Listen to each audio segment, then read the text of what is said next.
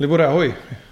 Čau, Oldo. Díky, já tě vítám, že jsi přijal moje pozvání. Děkuju. A rovnou to takhle řeknu hned na začátek, protože myslím, že na té kameře to je vidět. Ty jsi přišel v Kraťasech. Já jsem přišel v Kraťasech. Dneska 11. ledna. 11. ledna. Něco mi tady nehraje. Eh, co, Oldo? je něco zvláštního. Děje se to, že vlastně my jsme se poznali, řeknu, primárně skrze téma ochlazování, chladová terapie, otužování. A ty se otužuješ. A není to jenom, že jsi o tom napsal knížku, ale i to žiješ, evidentně. Já ještě tak daleko nejsem, zatím ještě v Kraťasech nechodím. Není kam spěchat. Není kam spěchat. Jak to děláš dlouho?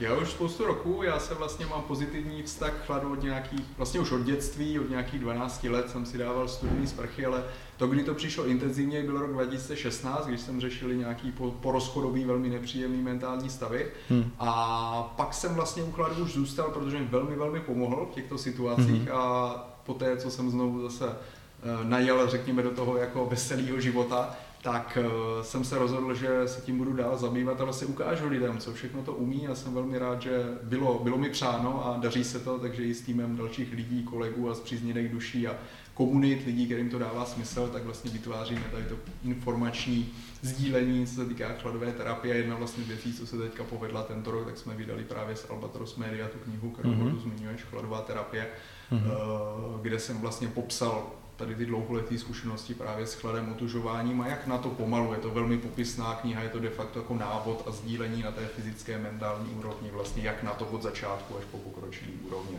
Mm-hmm. Um, já jsem toho teď poměrně takový intenzivní fanoušek. Uh, jak zařídit, aby tím člověk nešel ostatním trošku na nervy, protože moje prvotní zkušenosti jsou takové, že Um, většina lidí tomu fandí a pak někteří v momentě, kdy já samozřejmě teď neustále jako větrám že jo, a prostě chodím v zimě teď bez té bundy a tak dále, tak um, hromadě lidem to nějakým způsobem buď je to trošku jako irituje, nebo jim to přijde takový jako podivínský malinko. Jak se tomu bránit? Namočit je taky do toho, nebo co s tím?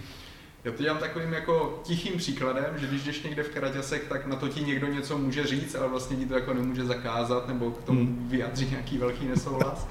A v praxi je to o tom, myslím si, jako mm, hodně záleží, jak to komunikuješ. Hmm. Jako, když to beru jako skromně, já si jsem schopen, že jo, vyšli jsme na sněžku v Kraťasek, že jo, byli jsme tam prostě oba dva v minus 8 ale jo, postneme to na Facebook, super, ale vlastně jako neděláme z toho nějaký extra halo. Zase jako přiznáváme, že možná je to vlastně jednodušší, než to vypadá na první pohled. Mm-hmm. A i když jdu někde v Kraťasech, tak prostě někdo se mě ptá, jestli je mi zima, tak já se většinou tvářím nechápavě. Jako, a co myslíte, proč se mě na to ptá? Zase se mohli zeptat, jestli mám hlad, nebo něco takového jsem rád po vaší péči o mou osobu, ale kam tím míříte?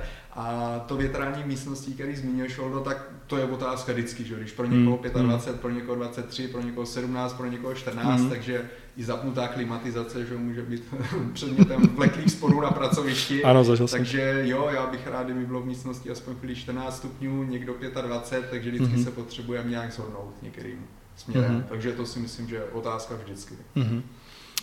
Ty tímhle tím, co děláš, eh, což si myslím, že je krásný na tímhle tvým povolání. Vlastně hodně lidí inspiruješ, měníš tím do určitý míry život samozřejmě. A kdo inspiruje tebe? Kde se inspiruješ ty?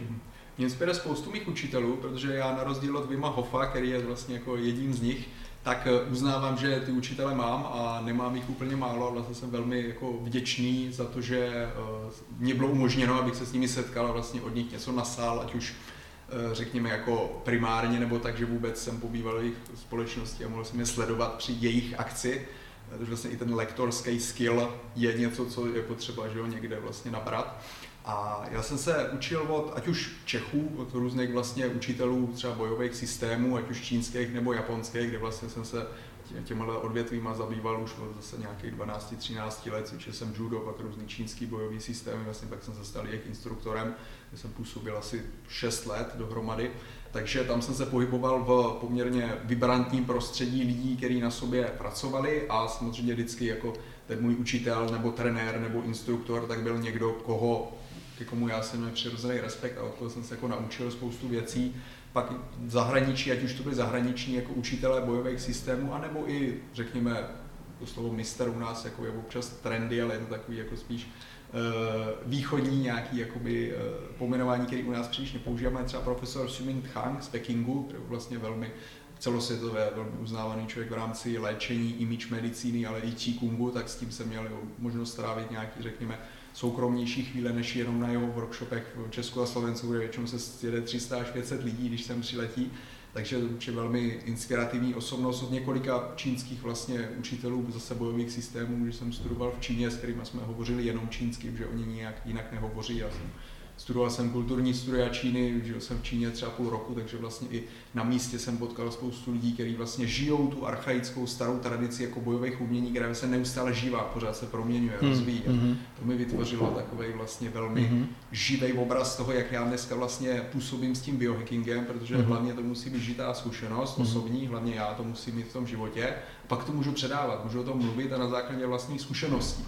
Takže když se mě někdo něco zeptá, tak já mu můžu říct, hele, slyšel jsem toto, mně to uh-huh. funguje uh-huh. takhle a 50 uh-huh. jiným lidem, který jsem školil, tak ty mají takové zkušenosti uh-huh. a vyberte si vlastně z toho, co chcete. Uh-huh. To znamená objevovat nové věci, ale být neustále tím žákem, který pochybuje a nekázá nějakou jako jednu jedinou pravdu, ale posouvá určitě, se. Určitě, to je velmi typický. My jsme se vlastně Oldo, že předtím, když hmm. jsme se bavili o některých tady projektech, který rozvíjíš, tak vlastně zmiňovali Navy Seals a vlastně tu hmm. americkou elitní armádní kulturu, která je velmi zajímavá tím, že když se podíváme na některý dneska jich už vysloužilý, hmm. ale velmi jako silný protagonisty, jako je právě hmm. Mark Divine nebo Joko Willink a tady tyhle autoři mm. dneska jako velmi uznávaní autoři bestsellerů, tak vlastně oni mají uh, skvěle nastavený ten růstový mindset, že mm. oni třeba jsou jako velmi, velmi zkušený, ale pořád zdůraznuju, hele, vy všichni se musíme pořád učit, jo? Mm. A i třeba v nejvíc kde je ten výcvik velmi rigorózní, intenzivní, ty lidi prostě musí se naučit fakt strašnou spoustu mm. věcí, aby jako dostali ten Mm-hmm. Jako jo, ty jsi, jak se říká, enlisted seal, prostě mm-hmm. ty seš teďka jako jeden z těchto těch jako nejelitnějších mm-hmm. vlastně zásahových jako vojáků na světě tak ten new guy, jak oni říkají, ten jako nově takhle jako hmm. tam příchozí člen, tak vlastně zase je v té pozici jako úplného začátečníka, jo? takže mhm. on projde totálním peklem, naučí mm. se strašně moc věcí, aby vlastně byl zase na začátku, ale mezi lidma, kteří jsou prostě světová mm-hmm. elita v těch mhm. zkušenostech a klade se důraz na to, že neustále pořád zase mm. učí nové věci, rozvíjí a nikde tam není takový to ego, že já už jsem profesor nebo docent mm-hmm. a vy všichni mi budete říkat pane, a já už vlastně se nemám co naučit. To je důvod, proč třeba spousta vysokých akademiků má problémy s neurodegenerací a s neurodegenerativní onemocněním. Někdy budhažel na něj umírají, protože se neučí nové věci. Že poslední 20-30 let akademické kariéry zůstávají v tom starém. Mm-hmm. Tohle právě my nechceme a neustále, mm-hmm. co to povíme, že to spoustu našich společných kamarádů, mm-hmm. vlastně v jakýmkoliv věku, jestli 50, 60, 70, mm-hmm. ideálně, když tam nastavený tak, že se vlastně pořád rozvíjím, pořád dopředu a jsem mentálně flexibilní, což je i pro mě osobně velká hodnota v té lektorské činnosti, nemít ty dogmata, mm-hmm. říct, hele, ty máš nový nápad, já se nad ním zamyslím, jestli ten tvůj nápad náhodou není lepší než ten můj. Mm-hmm.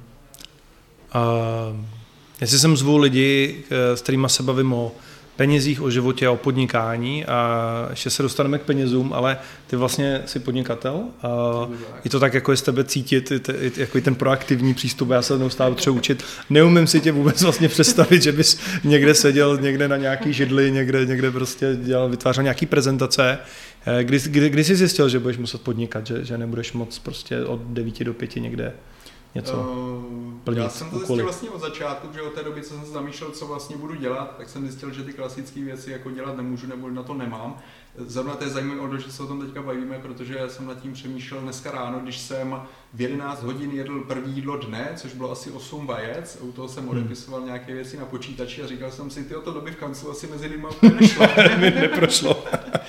a ještě měl schválně, jsem měl ty vajíčka položený asi 2 metry od počítače, takže vždycky jenom za čas, když jsem si chtěl kousnout, tak jsem se musel vstát, udělat ty kroky, kousnout si a jít zpátky, bych vlastně jako cítím se takhle dobře, že mám hmm. nějaký pohyb. Hmm. A říkal, že to by v kanclu nešlo vůbec tady, to jsem rád, že podnikám a může si sám nastavit to prostředí, takže to je hmm. samozřejmě každého volba, jak to chce, hmm. ale já se přiznám k mé, v něčem je to výhoda, v něčem ne, ale nikdy jsem nebyl vlastně zaměstnaný, nebyl mm. jsem nikdy v zaměstnaneckém poměru. Teď jako tím, že ve firmách působím jako lektor nebo školitel, tak vím zvenku, jak to mm. vypadá, jako umím to prostředí, jako mu rozumím na té úrovni vlastně pozorovatele mm. a mhm. odborníka, který může s něčím pomoct, mm. ale vlastně sám jsem v té roli nikdy nebyl. Mm.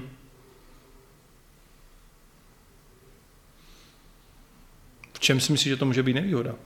Nevýhoda je to v té nějaké, řekněme, disciplíně nebo možnosti se učit, protože víme, mm. že dneska se o tom, že bavíme i my dva, že vlastně lidi dneska, kteří hledají nějaký profesní uplatnění, mm. tak jdou za lídrem, za někým vlastně jako jedno, co budeš dělat, mm. že? tak můžeš dělat tady finance, nebo můžeš stavět mm. mosty, mm. nebo budeš tady prostě uh, dělat nějaký jako IT systémy, vyvíjet aplikace a tak, ale vlastně když se můžeme jako rozvíjet, učit nové dovednosti, tak je to vlastně jako celkem jedno, co děláme, mm-hmm. že? ten jako mhm. start, start nějaké kariéry. Já jsem třeba učil bojový systémy, dneska zase učím úplně jiné věci, mm-hmm. ale vlastně jako ten background mám. Mm-hmm. Ale myslím si, že ta pevná pracovní pozice dá učit nějaký formu řád, disciplínu, uh, týmovou práci, mm-hmm. možno se učit právě od někoho mnohem zkušenějšího, jako to máte třeba u vás v týmu, mm-hmm. že vlastně lidi přijdou za tebou a tým dáš mm-hmm. ten vzor, mm-hmm. co oni vlastně mají dělat i v tom podnikání. To mi přijde jako skvělý kombinace vlastně té podnikatelsko-zaměstnanecké sféry že já když jsem začal podnikat vlastně jako freelancer, tak já jsem měl jsem právě pár mentorů, který mi samozřejmě pomáhali, jak se bavíme o tom učení se a o těch učitelích a mentorech. Ale vlastně jsem neměl nikoho, kdo by dělal něco aspoň trochu podobného jako já. Takže všichni měli nějaký mm-hmm. pohledy na cenotvorbu a na všechno. Já jsem říkal, to je fakt, že po mně chceš, aby moji klienti platili 700 korun na hodinu, když jsem třeba ještě učil jazyk čínský a oni měli problém dát tři stovky jo, a říkali, no tak 250 je maximum a vždycky ten můj mentor mi to omlátil o hlavu, chtějí 700, 800 a mě nikdo nechtěl dát a já jsem říkal, ty no tak jako co, tak, co mám dělat, že jo? takže v tomhle mi to přijde mm-hmm. právě zajímavější třeba v té profesní mm-hmm. kariéře. Sleduju mm-hmm. to i u lidí, třeba mých kolegů a kolegyň, i žen, kteří třeba působili jako, eh, řekněme, členky různých jako organizačních i mezinárodních týmů v různých firmách větších nebo menších, mm.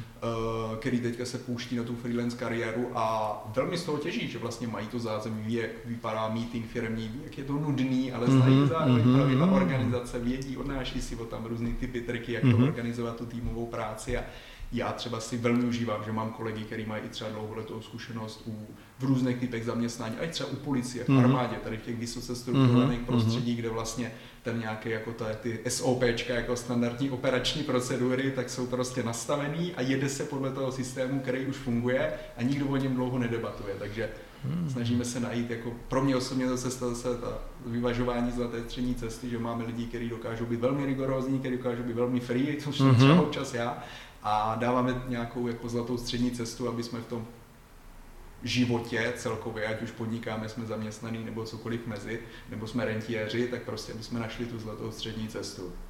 A zase se neustále učíme, že a kombinujeme to, co funguje do nových systémů, který zase jsou prostě 2.0, 3.0, 4.0 a tak dále. Mm-hmm. Uh, ještě o toho podnikání. Každý podnikatel do určitý míry tím, že tam nejde od 9 do 5 a nevydělává jenom na ty složenky, protože to se dá dělat možná i bezpečnějším způsobem, než začít podnikat, má nějakou dlouhodobější vizi. Co je taková tvoje dlouhodobější vize nebo nějaká mise nebo nějaká jako cesta, kterou si chceš užít? Moje mise nebo cesta, kterou si velmi užívám, tak je zvětšovat povědomí o tom, že starat o sebe je důležitý, že se to vyplatí a že je to vlastně velmi důležitý převzít zodpovědnost za svůj život. Mm-hmm a to je vlastně ta podnikatelská myšlenka, že, že ten podnikatel jako jednotlivec je sám zodpovědný za to, co dělá, kolik vydělá, kde kdy bude nebo nebude, mm-hmm. sám si to může určit, takže tu zodpovědnost má a cítí, jak jsi to vlastně pomenoval, že třeba to vnímáš u mě. Mm-hmm. A já vnímám, že to, co je moje mise, tak je rozšířit ten přístup, ale ne vůči práci, ale vlastně mm-hmm. vůči sobě samým, svýmu nějakému stavu celkovému, mm-hmm. hlavně fyzickému, mm-hmm. ale následkem to i psychologickému, mm-hmm. celkově zdraví. A to může dneska vlastně ta řekněme, zdravotní péče, jak se říká v angličtině healthcare, mm-hmm. ale uh, spousta odborníků upozorňuje, že je to spíš sick care, protože lékař jako zkoumá vaše nemoci víc než vaše zdraví. Mm-hmm. On řeší, že ho nemoc, ne zdraví, takže je to fakt spíš sick care by se od té sick care jsme dostali právě k health care, aby lidé věděli, jak na každodenní bázi mm-hmm. si mhm. zlepšovat zdraví a ten stav. Protože kdo je zdravý, zároveň může být i výkonný. Mm-hmm. to není o tom, že stařečci budou zdraví, mm-hmm. ale o tom, že mhm. my všichni, kteří jako vyděláváme, platíme mm-hmm. daně a mm-hmm. živíme svoje okolí, že můžu mm-hmm. někomu něco koupit a ne, ne, jako nebojím se o to, že bych neměl v uvozovkách mm-hmm. na chleba zítra, že jo?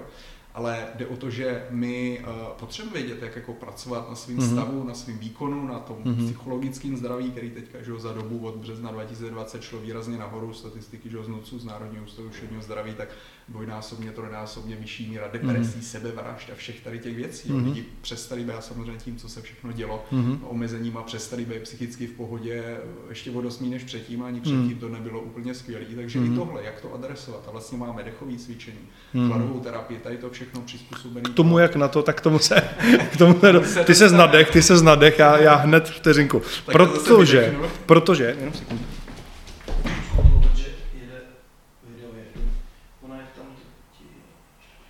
Jsem slyšel takový zvuk, který to... No jasně. Já jenom navážu. Tak. Já na to navážu, protože my jsme vlastně měli uh, tu úžasnou příležitost u nás ve firmě se s, tímhletím, s těmi principy vlastně jako seznámit, prevence.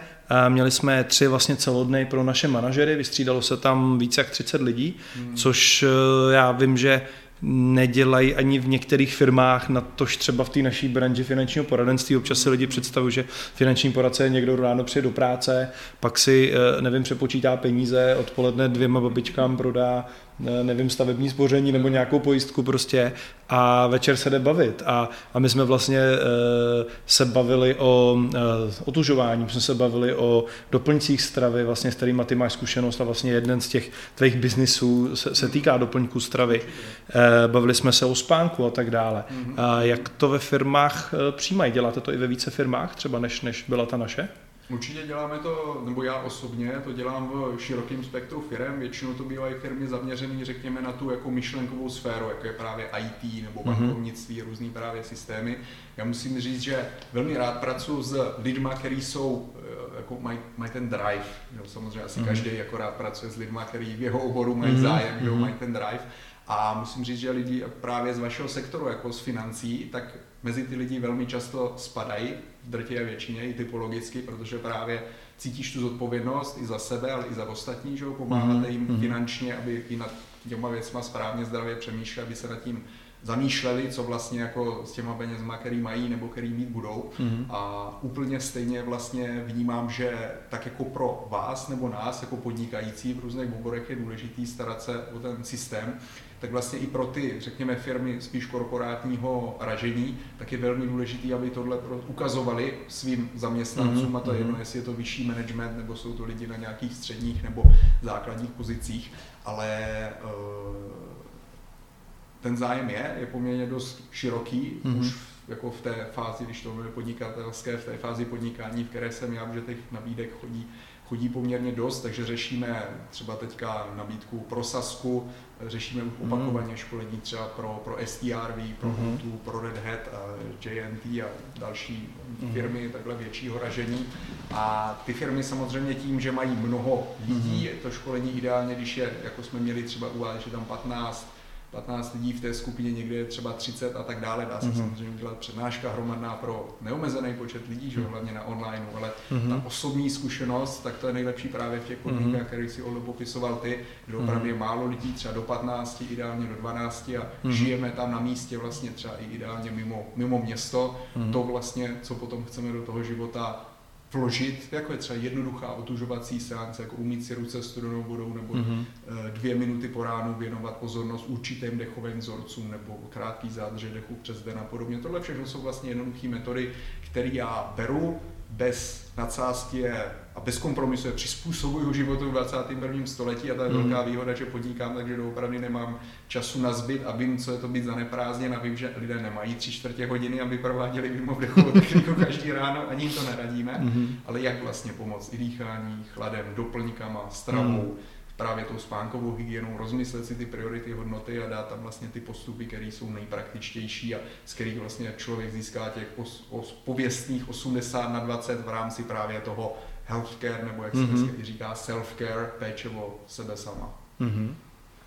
Mě to, já jsem se tě teď chtěl zeptat, jaký máš tak penězům, já se na to pak zeptám, ale mě furt tam pořád ještě jedna jiná otázka, kdy ti naposledy byla zima? Kdy mě byla zima, tak mě je zima vlastně jako pořád. Já cítím zimu, akorát s ní jak pracuji ve své mm-hmm. hlavě. Samozřejmě jsou chvíle, kdy třeba nemám chuť odolávat zimě, mm. to mhm. máme asi všichni, to velmi mm. v pořádku. Ale cítím zimu jako kamaráda, jako nějakou sílu přítele, mm. který mě právě mm. upozorňuje, stejně jako třeba v partnerském vztahu, že, že ten mm. druhý nebo druhá vám může dát zajímavou zpětnou vazbu na to, co děláte nebo neděláte a co byste mohli dělat líp. Mm. A i tak já vnímám vlastně chlad jako sílu, která mi může dělá to, ukázat a ukazuje mi, uh, kde, jak nad věcma přemýšlet, jak se třeba víc uvolnit, mm-hmm. jak si nastavit nějaký hranice, hle, půjdu v kraťasek, nebo půjdu tílku, nebo budu v tričku, nebo si vezmu mm. dneska zimní bundu a vlastně víc živěji přemýšlím i nad tím prostředím a nad tím okolím, na což je super třeba mm. zase vědomí dýchání nebo bosá chůze a tak dále, víc si vědomí vlastně toho prostoru, takový ty jako víc přírodní, ancestrální, jak se tomu někdy říká mm. na západě, mm. metody, které nás přibližují k tomu biologickému, psychologickému základu, jakože příroda, bosí nohy, dýchání, vodička prostě, mm. zima, horko, tady ty věci, které nám jsou příjemné. Kdo by nechtěl prostě vyrazit do lesa, že, na trávu a lidi, co to nedělali roky, tak vlastně zjistí, že když to udělají, takže se jim takhle na lusknutí výrazně změní to, jak se cítí fyzicky mm-hmm. mentálně. Mm-hmm. A ty mi řekni, jaký vztah máš teda k těm penězům? K penězům mám pozitivní vztah. Mě velmi inspiroval teďka před asi rokem jsme se byli podívat na, na eh, tady v Česku za zakladatelem jedné sítě síťového marketingu, mm-hmm. který dělají takový až jako skoro duchovně laděný produkty, kde pracují s různými vibracemi a tak dále, což někdo s tím souhlasí, někdo třeba to nespadá do jeho reality. V každém mm-hmm. případě On a jeho žena žijí v krásném velkém několika patrovém domě, jsou tam, byli tam jenom sami dva, když jsme tam byli na návštěvě a oni prohlásili za to asi dvou a půl hodinové setkání mnohanásobně, my máme rádi peníze. Ale řekli to tak jako krásně s láskou, že jako my máme rádi naše děti, mm-hmm. máme rádi i peníze, protože oni nám pomáhají k tomu, že tady máme dům, máme auto, naše děti můžou chodit na takovou školu, jakou jsme jim vybrali, ne na tu jedinou, co je třeba dostupná v okolí, můžeme si dovolit cestovat, mm-hmm. on je člověk, který slezl spoustu hor i v Himalajích mm-hmm. a podobně, že ty si Oldo taky byl s některými mm-hmm. našimi kamarády nedávno v Himalajích, takže to je to, co vnímám, že právě ta energie, které říkáme peníze, mm-hmm. uh, tak nám umožňuje. Takže já sám pocházím asi stejně jako spousta jiných lidí z toho prostředí, kdy peníze byly taková jako palčivá otázka, jo, že se o nich, mm. čeština má spoustu takových jako přísloví, že peníze narostou na stromě, myslíš si, že kradu a podobně. Jedno z nich, myslíš si, že kradu, myslíš, že mám tiskárnu na peníze, no, uh, peníze kazí lidi, na to se ano, potom hned ano. zeptám, jo, jako co si myslíš o těchto věcech, takže... Takže v tom mm. jsem taky vyrůstal mm. a to mhm. podnikání mě velmi pěkně vylečilo, protože jsem si mm. zjistil, že já ty peníze poměrně asi jako každý jiný potřebuju. Uh, zvláštní, že? Ale fakt jako abych na to jsem se tě chtěl zeptat, jo? protože ty jsi přišel v Kraťasech a ty kraťasy nejsou uh, Gucci úplně na rovinu. Jo? Ty boty, na co potřebují ty peníze? Já jsem vlastně. ne tak, ne tak, protože to, to, to, to tělo, to ochlazování, tam mi sedí ta příroda, eh, já jsem díky tobě se dostal prostě polonahy takhle jako na sněžku a tak dále a hodně tě vnímám jako, že jsi spjatej tou přírodou s tím mm, tělem. Mm. Dokonce jako s málo oblečením a tak dále. Za co vlastně, ani jsem tě nevěděl přijet autem za pět minut jako, a řekl bych, že jsi člověk, který vydělává zajímavý peníze, tak mm. jako, co s těmi penězma děláš, Libore? Já i tak teda Oldo, musím říct tematicky, že investuju určitě, mm. protože myslím i na budoucnost. Mm-hmm. Samozřejmě moje náklady taky jsou a nejsou jako mm-hmm. úplně mm-hmm. průměrně malý, mm-hmm. ale já třeba rád jím, rád si dopřeju jako mm-hmm. to, co chci v té odpovídající kvalitě i kvantitě. Eh, samozřejmě i cestování různý, mm-hmm. a to je pak velká část různý třeba v rámci mýho oboru jako vzdělávací kurzy nebo přístup mm-hmm. k know-how, tak dneska je patřičným způsobem naceněný, takže jsem utratil nemálo korun, euro i dolarů za různé formy vzdělávání, které mm-hmm. dneska vlastně velmi dobře slouží. Mm-hmm. A já osobně mám psychologicky vlastně tu potřebu, s kterou určitě ty se setkávám mm-hmm. často v rámci, v rámci svého oboru. Já jsem ten typ člověk, který potřebuje jakoby mít ten polštář dostupný. Jo. Mm-hmm. Kdybyste mhm. nechali na účtě s 30 tisícema, tak bych se jako necítil moc mm-hmm. komfortně, takže já tam potřebuji ten polštář, když vím, že něco někde potřebuji mm-hmm. nějak vyřešit. Teď že rozjížděl jsem vždycky a rozjíždím různé projekty. Mm-hmm. Rozjížděli jsme s kolegama projekt Code of Life, do kterého já osobně jsem investoval spoustu vlastně stovek tisíc korun jako vyloženě ze, ze svého. Eh, tam teďka jako ustupuju zatím mm. nějakým způsobem do pozadí, tvořím další projekty, ať už je to můj osobní brand, mm. nebo pak třeba naše značka Doplň se CZ, kde vlastně mm. tvoříme tým profíků, který pomáhají lidem s řekněme, osobní optimalizací organismu, mm-hmm. ať už pomocí doplňků, ale nejenom pomocí mm-hmm. právě tréninku fyzického, mentálního mm-hmm. a mhm. podobně. A užívám si to, že můžu tvořit hojnost i pro následující generace, to je pro mě vlastně teďka nějaký zvědoměný eh, téma, mm-hmm. protože eh, můj táta odešel vlastně z tohoto světa asi před rokem a půl, byl mm, starší pán, jak říkal jeden můj učitel, to bylo 82 v té době, a taky jsme řešili že, dědické řízení a podobně a vlastně uh, moc toho nezbylo. Já jsem přemýšlel, jak chci, aby moje děti se cítily, až já, jak ty tady Oldo máš ty tibetské motivy, tak já mhm. až opustím toto fyzické tělo a odeberu se do vyšších sfér, tak co bych jim tady fyzicky chtěl zanechat. Mm. A mhm. zjistil jsem, že to jako je větší, řekněme, jistota nebo i finanční hodnota, než vlastně byla předána mně. A i tím letím způsobem přemýšlím vlastně nad, mám velmi vstřícný vztah historii, jako mám velmi oblíbené různé historické kapitoly po světě a takové to jako, že se v tom rodu dědí, že, jo, že je to rodinný dědictví, že z mhm. generace na generaci se něco předává, nejenom nějaký třeba skill set, know-how a podobně, ale i vlastně to, že ta rodina jako je zajištěná. A to je něco, co vlastně mm-hmm. já mhm. úplně zatím neza, ne, nedostávám. Tak mm-hmm. si vyhrnu ty rukávy a říkám si, hele, co kdybych to vybudoval. Mm, to je krásný. Mně se to vlastně líbí daleko víc, než kdybyste peníze utrácel za ty značky věci a všechny, to, to má nějakou jako trvalější hodnotu. Mm. E, znám několik míst, kde je velká zima, který by tě mohli lákat. Mm-hmm, Lák, lák, lákali tě Himalaje někdy? Himalaje mě lákali, mm-hmm. několik mých kamarádů, i kromě vaší skupinky, tak, mm-hmm. tak se tam vypravilo. Lákali mě hodně i jsou nějakou historickou kulturou a tradicí, která je právě eh, oblast, řekněme, kde se velmi šíří nebo je rozšířený tibetský buddhismus, tak to mm-hmm. je mhm. nějaký myšlenkový produkt, který jsem hodně zkoumal už na mm-hmm. vysoké škole. Mm-hmm. Takže určitě ta oblast nejenom s tvými podnebními a klimatickými podmínkami je pro mě zajímavá koupání v, v jezeře Gokyo, nevím, jestli mm-hmm. si, mhm. když taky potom ukážu, je tady taková nabídka, březen, duben, bude taková jedna výprava, oh. tak jsem tě chtěl inspirovat, aby se nad tím zamyslel a tam si myslím, že by to bylo krásný. No tak to zní výborně, určitě se nad tím zamyslím. Oldo. Výborně. Libore, čas se naplnil, děkuju moc, že jsi mm-hmm. udělal čas. A já mám pocit, že by to chtělo několik dílů. Příští mi napad, že bychom se mohli vykoupat, zrovna tady kousek máme Vltavu a, a udělat ten díl a vyloženě už jako nejenom tady v teplíčku, protože tady máme zatopíno, ale a ukázat to a rozeslat. Čím víc inspirace rozešleme do světa, tím si myslím, že lépe. I když otužilců je dneska hodně, ale zase ukazovat, jak to dělat postupně, pomalu, rozumně, mm-hmm. a jak si to hlavně užít individualizovaně, tak je dobrá mise, na které se určitě rád s tebou propojím, Moldo. Takže volume 2 volume 2. u řeky. No jasná věc. Libor, budu se těšit. Děkuji moc, že jsi udělal čas. Díky. Čau. Díky za pozvání. Ahoj.